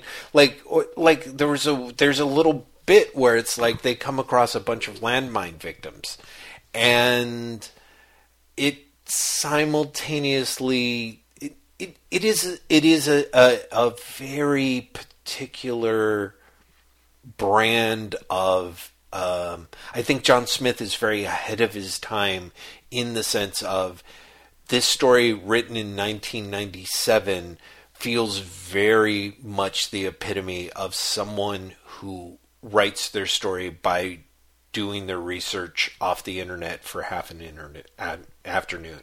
You know what I mean? It- Smith's also very ahead of his time, I think, in that this story feels like it could be a like Wildstorm comic from 2004. yeah, right. Yeah. Yeah. Um, and with the compliment and insult that implies, I think, hmm you know, both at once. Yeah. It is a, uh, like many John Smith stories, to be honest, it is a very simple idea that is extended to almost comedic proportions. Yes. You know, there's a fetishistic item that uh, comes into to Mega City One. It possesses two judges, and Dredd has to go to s- discover the person who sent it. That's your plot. Right. It takes, I mean, uh, how many pages is fetish? It it I've- I've got to feels like this up now. yeah, it it feels huge. I think it says something about it where and it's kind of a compliment. It is It's it's it's uh it's just short of uh, ninety pages. it's 90 pages. It is a Dredd crossover story with Devlin Waugh, and I don't think Devlin Waugh shows up until the halfway mark, if that. If- Maybe if it's not- two if thirds. not later. Yeah, it may be 60 pages before he pops up. So, in that sense, it's genuinely surprising because you're like, you know, didn't see Well, that yeah, one coming because it would have Yeah, happened. He, he comes out of nowhere, and also for that matter, Yeah. does nothing once he arrives. Right. Like he achieves nothing once he gets there, uh, which is kind of in keeping with Devil and Law. and I say that as a fan of Devlin Waugh, but you know, even if you look back at the first Devlin Waugh story, he doesn't actually do anything for like the first two thirds of the story. He pontificates, and he's very charming. But Right. in terms of his actual impact on the plot, it's minimal. Yeah, Uh, yeah, yeah. I, this is my first Devlin Waugh story. I have to say, I've never read the character before. I'm curious, what do you make of him from this story alone? From this story alone, one of the things that I think is hilarious is that, um, if you are a fan of the character, I can see how it is a terrible appearance of the character. If it is your first exposure to the character, it is kind of delightful and makes you want to see more about the character. Because I think one of the things that is, we, you know, we were talking a little bit about, uh, you know, in talking about Wagner's hot dog run story, um, how much it kind of has a a little bit of everything layered into it. Um, one of the things that is that why I ended up walking out kind of a fan is by the time Devlin Waugh shows up, the story has gotten so dark um, and grim that he is. I mean, to put to say he's a breath of a fresh air is kind of an understatement, and so I think it really ends up opening the story. It's a great. It to me, it was a great introduction to the character. I, I it helps considerably because Dredd and whatever his his the local judge who's been assigned to Judge to Shaka. Yeah. yeah, Mhm. are both uh, pointedly humorless. Yes. And then Devlin comes in, and Devlin is you know archly camp, Yeah.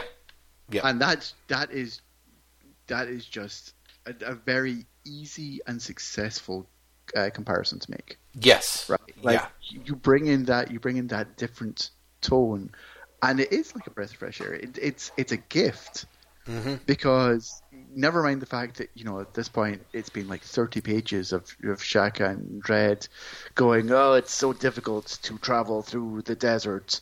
People are dying. You have a ticking clock. Everything is dying. People will die. Death will happen. We have miles to go. and then you do the death job with a parasol and be like, I'm a vampire. And sure, I know some some magic, but I've also made you some tea. Right. Yeah.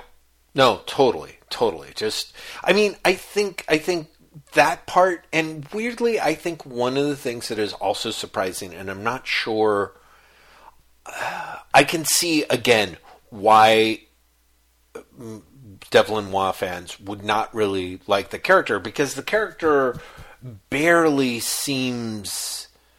Um, I mean, he's just, as is the case with a lot of the figures, thanks to Siku's storytelling, he's really just kind of a shape. But because, in part because he's he is a breath of fresh air, the other thing that's nice is by having him jump in and then more or less make noises like he too is intimidated by the, the threat it kind of made the threat seem um, darker to me you know Yeah, yeah. and i think that that is i think to me that's a really impressive accomplishment because I think there's so many times where you throw in your comic relief or you throw in a little bit of um, uh, of fresh air into the narrative, and then essentially it all just kind of deflates. Um, whereas I think Waugh's humor really does do a great job of making all the grim stuff more grim. Like just when you were getting tired of it, like all of a sudden it's kind of like, oh well, if the gay vampire exorcist is actually intimidated by this guy, then this villain really is very creepy. Yeah, So- exactly. He's got to be a big deal if this other character who Yeah. just appeared and it has experience i- with the supernatural is also kind of shitting himself. Yeah, exactly. Especially because that's not a character that really shits himself. At least as you know, on any of the other pages, he's just absolutely you know unflappable about anything other than the fact that his car is going to get destroyed. Um, so yeah, no, I think you know, I think it's interesting. It's such a. I was I was curious. I assumed that you would end up really hating fetish because to me it's a a story that somehow manages to work despite itself, which is to say, Smith's um, weaknesses as a as a writer and especially uh, Siku's weaknesses as an artist um, are to, to to to call them considerable is to overstate it, but they're more than minor. You know what Oh I yeah, mean? Oh yeah, no, and they're and they're very present in this story. Yes, You know I mean? exactly. But we say that, but I also think that this is again. I think this is Smith doing a more successful version of what he was doing in that last story on Luna One. Well, Like, uh, I- right. I think the the lyricism and the overbearing captions Right. work here in a way that they didn't work before. I think that the uh, oblique and overly complicated storytelling works here in a way that it didn't work in that last one. Yeah. I think that bringing in what he manages to play with tone better. I think that it manages to exist I mean, more or less within its own bubble. Yes, Devlin Waugh shows up, but by the fact, you know, as proven by the fact you've never read a Devlin Waugh story before, like that doesn't derail anything. No. Uh, I, I feel like it all. I feel like it does all work in a way that the last one didn't really. Mm. You're you're right. Like Siku's art is, it really is part like it is simultaneously shit and wonderful. Yeah. You know, because he really does have major flaws as an artist. Um, and as, as I was telling you before, reading this digitally, reading this as a PDF, and reading this as as I do, you don't, but I read them as single page PDFs. It's actually impossible because so much of the story is double page spreads that I had to go to a Devlin Waugh collection. I had I had uh, a print Devlin Waugh collection I had Right. that had fetish in it. It was the only way I could get through the story. Yeah. Yeah. Um, and and of the double page spreads, almost none of them needed to be double page spreads. Like he's such. A, Well, I would disagree on that actually, but sure. okay. uh, I'm so unconvinced by that, but okay. Um, but it it shows for me at least how um, self indulgent Siku is, and again, sometimes that works, right? But there are other times where not only does it not work, it's actually in conflict with with everything else that the story's trying to do. Um, It's visually a mess, but you know, again, there are times where it like it's lovely. Okay, so so I'm going to step in and play devil's advocate here because one of the things that I actually think that was shocking to me is, uh, so I don't remember if this was happening when you and I were talking on air, but like fetish was apparently in the works for a long, long time. In fact, this is a relatively early appearance for Waugh, but it is something like seven years after the it's character it's last yeah, it appeared. is. Devil, no, it's like five years. I think. I think Devil First Spirit. Five like years, yeah. 1992. Yeah, right. So, while apparently appears is hugely popular, this story was planned and more or less takes five years to get done.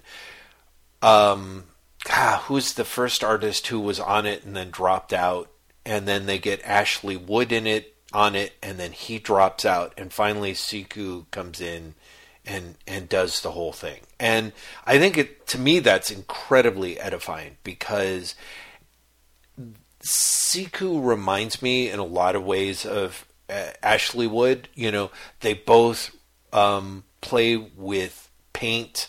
They both seem to um, are very aware of the Sienkiewicz influence behind Bisley, Sure. and I think move back and draw on it quite heavily. Um, but I I genuinely like Siku's stuff more, and some of that is, and a lot of that actually is with the double page spreads that are here. As you mentioned, you read them in single pages. I've I use um, is it Sidebooks, which is a great iPad app that is very. I think it's basically free if for anyone who's looking for a good PDF reader for reading double page spreads and and or manga if you need to flip things. Um, because uh, Siku is not a good illustrator of the human body, um, that would or could or should create a lot of problems in terms of his his his storytelling would be static if it wasn't for the fact that he plays with panel shapes on the page to create and break the dynamicism that you're used to using by following the lines on the page, I think. So a lot of the double page spreads here serve the purpose of of basically breaking the time structure. The way that your eye stops and starts and reads the panels uh, as the story progresses through it actually does accomplishes a lot, I think, and some of the panels that seem like um, you know, this is 97. This is before Warren Ellis really sells everyone on widescreen comics. comics. right? So you've got widescreen comics, which is him being like, yeah, you basically have like an unbroken panel from page to, you know, across the page to create a sense of scope. Here you have page after page of double page widescreen spreads. And sometimes with this with the art like things being rammed into their most abstract sense. And yet because of the way that the panels are arranged there's a sense of scope and there's a sense of of speed to things. And to, particularly towards the end for me the climax, which cross cuts between Waugh and Dredd fighting their way into dealing with the the evil witch doctor, um, and cutting back with the possessed judge's um, incubus slash fetish demon beginning to materialize on reality is something that because it cuts so um it cross cuts between them so constantly it it it has it creates its own feeling of tension. So in other words smith's sort of scattered tendency particularly in this story to jump drastically between scenes as that moves towards the climax and they start doing that to more um, deliberate effect, I felt like it really upped the tension a lot. So a lot of these pages really worked better for me than any sort of painted style guy who doesn't know anatomy um, normally would sell me on. Sure. Yeah. You know. Yeah. No, I, I, yeah, I get that. Painted style guy who doesn't know anatomy. That's uh, apt and also feels like very cutting. Yes, well, because it is. There's a lot of like this is some very very um, you know who is it who you know says that style is a way of is is basically your mistakes made manifest or something. You know, like there's there's something with Siku where where yeah this stuff really should not work. By this point at volume 26, we've been through a ton of Bisley imitators and seen far less effective painted work for this. You oh, know? Oh yeah, no, no, no, it's true, it's true. So and Siku yeah. is simultaneously like Bisley imitator and yet not. Yes, yeah. Like there is a lot. There's a lot of business in there, and you know, like Bisley, there's a lot of Frazetta as well as you know, looking at Sienkiewicz and, and other things. Well, Frazetta is a good but, call, yeah. You know, but there's there's something else as well. A, a level of ridiculousness. There's a level of cartoonishness. There's yeah. a level of abstraction mm-hmm. um, that I think works to his benefits, even as it sort of you know confirms his worst impulses. Yeah, yeah. There's there's you know? yeah, whereas for me there's a couple of pages that really fall apart. There's like a two-page spread that has um, them all fighting like the hordes of zombies or whatever and like Dredd fires an incendiary and it's set as an inset panel across this sort of two-page spread doesn't work like literally active cuts um, cuts against what they're doing. But yeah, and, and, honestly, a lot of double page spreads I have a problem with because I think that the panel order mm-hmm. is unclear, and so it's really easy to get lost. Yes, I I th- I, I, agree. I, I really mm-hmm. think that you know the, the double page spreads do not work in the story's favor. I completely understand what you're saying, mm-hmm. but for me, the double page spreads, for the most part, were more confusing and more indulgent than anything else. There, there's points where they're indulgent. There are also points where um, he is like he commits to the bit, but yeah, he's got elements where he's like, yeah, this has got to be a double page spread, but I don't have an element to fill in the lower left or lower right quadrant. And so I'm just going to stick something in there and hope that it looks cool. And that really sucks. Like there's a few times where there's there's more than a few sequences that just really do kind of fall flat on their face. But honestly, I was surprised that as much of it worked as it did. Um, and sort of like, and weirdly, in a way that also feels very sort of, this is going to sound strange, but kind of classic 2000 AD. Like, you know how, like, really, really early Dredd stories would be like every page had kind of like of had to have a super strong design element because so much was being jammed into it but like sometimes you'd have like the strong central figure or close up and then the variety of other panels around it kind of to kind yeah, of have yeah. that breakout moment. I feel like siku is doing that on a lot of these with the double page. You know what i mean? So you kind of get a panel that starts in the lower left hand corner of of page one and then moves to a full page spread on page two. That's really nice. Or you'll get a um, i love that one shot where it's two different locations but it's like at two different times of day but you've got birds flying in the panel across the two pages and mm-hmm. so by the time you you know the shift is it follows the birds, and of course, by the time you get to the second page, it's a completely different setting and time of day, and that's where they've moved to. Like very, a lot of stuff that I really thought was surprisingly good, considering there was so much stuff that was kind of surprisingly inept, was kind of bullshit. Like really, it does feel like a bullshit artist, but one who sells you on a lot of it. Before we we you know, get off the subject of fetish, and I think we should because I, I, I, think we're we're yeah. Sorry, I'm just babbling. Running into the ground. Mm-hmm. I do want to say that um, talking about bullshit, I do love that it is a supernatural story that ends up with Judge Dredd literally punching the dude. yeah. it is a supernatural story about a fetish that is, uh, you know, causing it, it might go to kill someone in Mega City One, and you know it's all supernatural and forces no one can comprehend, and it is literally defeated by uh, Judge Dredd just being like, "I am the hardest man there is," and punching the dude behind it. Yeah, that that's it.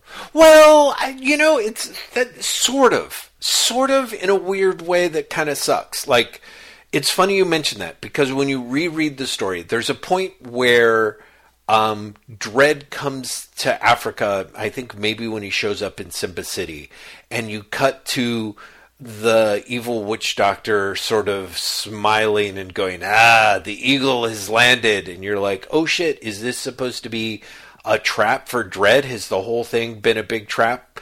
Well, no, it hasn't. But and this is the part that also kind of sucks, is Dredd shows up and is more or less kind of on the verge of getting his ass kicked and then is able to manifest the spirit of the eagle fetish, his animal totem, the white man's spirit of the eagle, um, allows him to basically manifest and and then kick this dude's ass. And it's um, it's kind of a cheesy factor. It's super cheesy.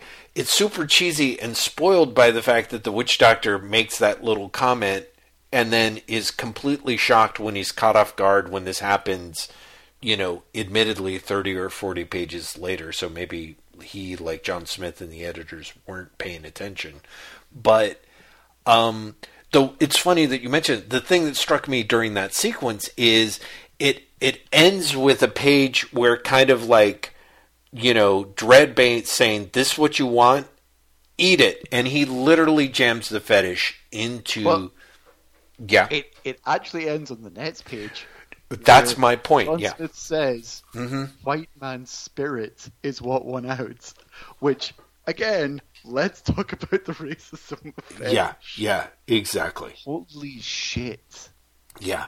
Again no, uh, sure, the '90s were a different time, but no one thought that that was a bad idea to put that line in. Well, I mean that's that. I mean that's the problem. The '90s weren't necessarily a different time. I mean, you know, like the like they we didn't we didn't quote unquote know better. No, it was because racism was acceptable then and it's acceptable now. And it's, you want to believe that it's less acceptable now, but like four years from now, five years from now, somebody's going to look back and be like, wow, I can't believe that they did that. That was really fucked up and racist.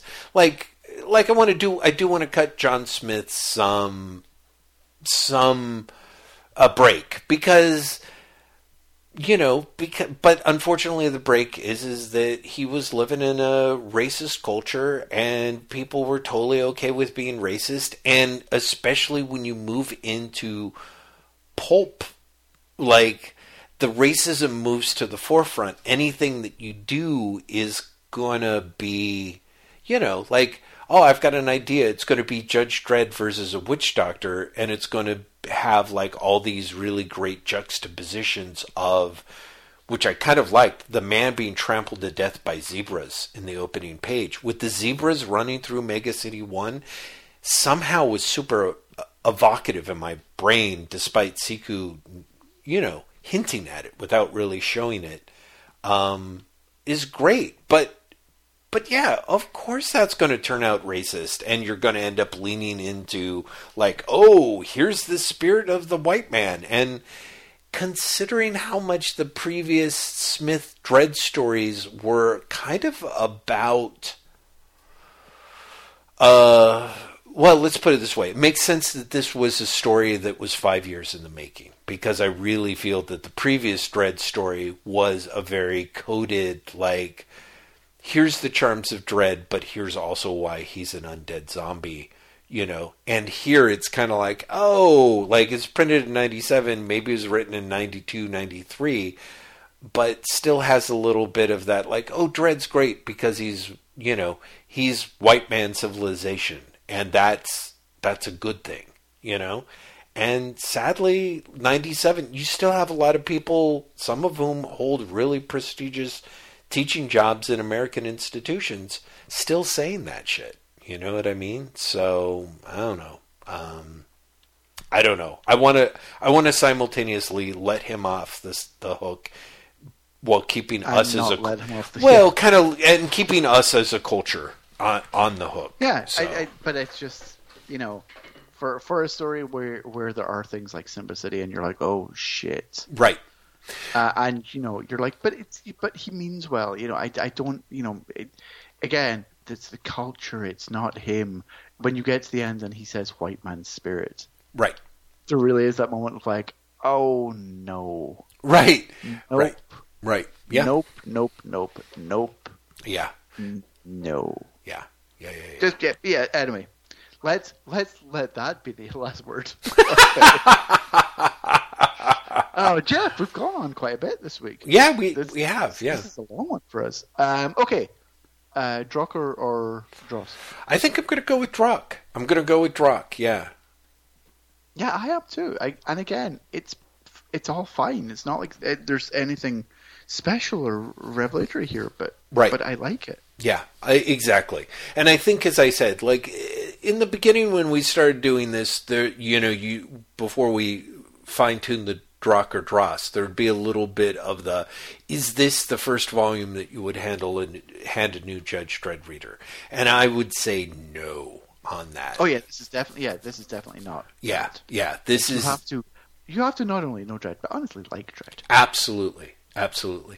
I, I do feel like um, one thing that I should mention is is that Lonesome Dave had the has the return characters and even the return gags from Wagner that bar that Wagner likes, you know.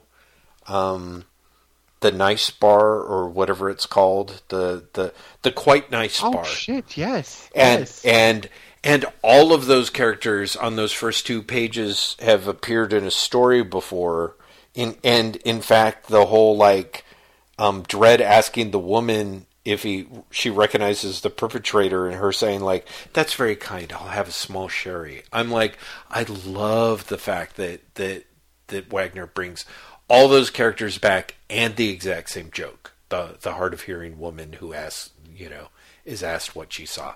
Just wanted to I- throw it out there. I I'd completely forgotten about that. Um, favorite story for this volume? Oh gosh, ooh, um, you know, it's going to sound, it's not going to sound surprising. It's going to be fetish, actually. I think, I think fetish is. Uh, I I would have bet money going into it that it would have been the hunting party slash shark country, but yeah, it just didn't. It was diminishing returns. Fetish is its own weird thing that I really appreciated reading. Jeff likes the racism. I'm going for Trail of Man Eaters, uh, even with the, the dodginess of it. If only because honestly, Henry Flint. Honestly, I might even go for Dance of the Spider Queen because the Henry Flint art there is really good. Yeah, it's really good. Dance of Spider story Queen. there is kind of bonkers. Yeah, yeah. Um, but yeah, it is. It's it's a totally like Henry Flint is the one that wins me over for this. Mm-hmm. Honestly, I might have gone for Lonesome Dave because again, John John Burns art is really good. John Burns art's great, and honestly, I feel like Lost in Americana is a great kind of does everything that it's supposed to Dredd story. Like honestly, I thought I thought that worked really does. And really again, well. Pearson's art is really good there as well. Yeah. it's true. All of the stories I like here are art based. Mm-hmm. Mm-hmm. Like uh, when I when I go for picking my favorites, I'm like, oh, I mean, if the Hunting Party had been drawn by Flint, Oh man, because I think Hunting Party is probably the best Wagner script in the book. yeah, I think that's true. It's Sean Um, Phillips you know, art that- too, which is kind of funny in Yeah, a way. I, I, it's fine. It's fine. No, no, no, no. I know. I like Phillips's. I like Phillips's art.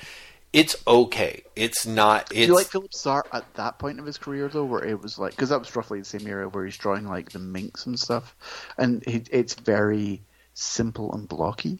Yeah, I'm I'm okay with it. I mean, it's no John Burns, you know what I mean? Like Yeah, yeah. it's no Greg Staples. Like he's not cracking the top 5 artists. Maybe he's cracking the top 5 artists uh in this volume, but he's nowhere near the top 3, you know. Um yeah, it's okay. It's okay. It's not exceptional. Absolutely. If it had been, I can think of four other people off of the top of my head that I would have wished had drawn it.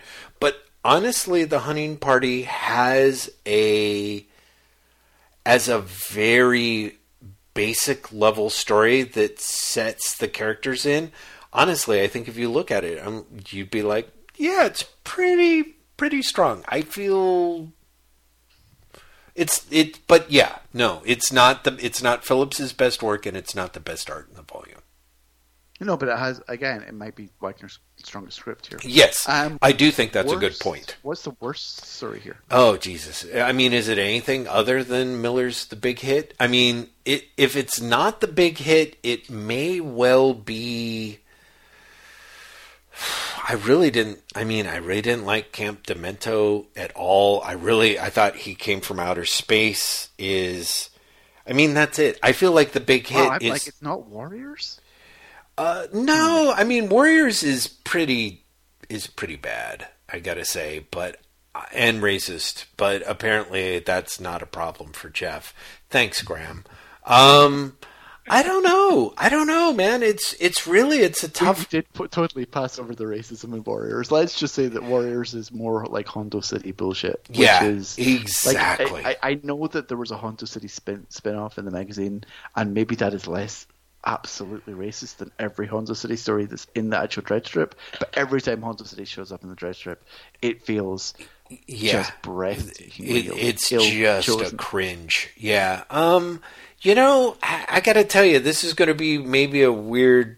I'm I'm kind of tempted to say a view from a window, uh, because because Wagner's script is kind of drawn out, which We- know Wagner could do better. yeah, exactly. And also, I think the art is pretty. It's yeah, it's unexceptional. So I, th- I think honestly, everything else had various levels of like, oh, that story was crap, but it was only six pages and the art was okay. To I kind of like the art on the big hit, um, even though it is I would say, you know, the worst script and arguably the most racist. I f is that going to be our future, Graeme, where we have to like not only pick out the best the and worst story, but yeah, which is the most racist story? It is. The odd thing is, I feel like Dredd in the 90s is more racist, yes. which is kind of stunning when you think about. Honestly, things that appeared in the 70s and 80s. But I do feel that Redman in the 90s is more casually and boldly racist. Well, I think I think as you mentioned the the you know the '90s the the lad mags and everything else. I think I think ironic racism was really on the rise in the '90s. You know, Yeah. there was a lot of ironic racism. yeah, exactly. Which is which is just racism, but it's like racism in a wink. Oh, can't you take a joke? And therefore, it gets really accelerated. You know, whereas Yeah, I feel it's, it's far more insidious for that reason. yes, exactly. So, but yeah. So as a consequence, it is it's more dynamically racist. It's leaning into it in a way that's that is really depressing, frankly. Well, on that bombshell, I think, I think it's time to wrap it up. Um, next drop, uh, we're going to be doing Case Files 27. Which Jeff, do you know what is in Case Files 27? I do not know what's in Case Files 27. Predator Judge Dredd. Ooh, well, we'll see how it goes. Yeah. That's exactly the right attitude. Ooh, well, we'll see. Um, show notes for this up on Monday at waitwhatpodcast.com. In the meantime, there is an Instagram at instagram.com forward slash Wait What Podcast. We have a Twitter account at Wait What Podcast.